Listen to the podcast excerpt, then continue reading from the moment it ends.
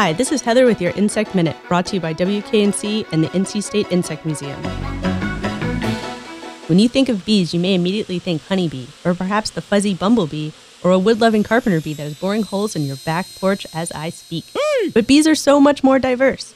You may be surprised to find out there are over 20,000 different species of bees in the world. That's a lot of bees. There are over 3,500 here in the United States. Most bees are not social like honeybees. They may live as solitary insects or in small groups with a queen and a handful of female offspring to assist in collecting pollen and nectar for the next generation. Bees also come in a myriad of colors. We are all familiar with yellow and black bees, but they also come in green, blue, purple, and even rainbow.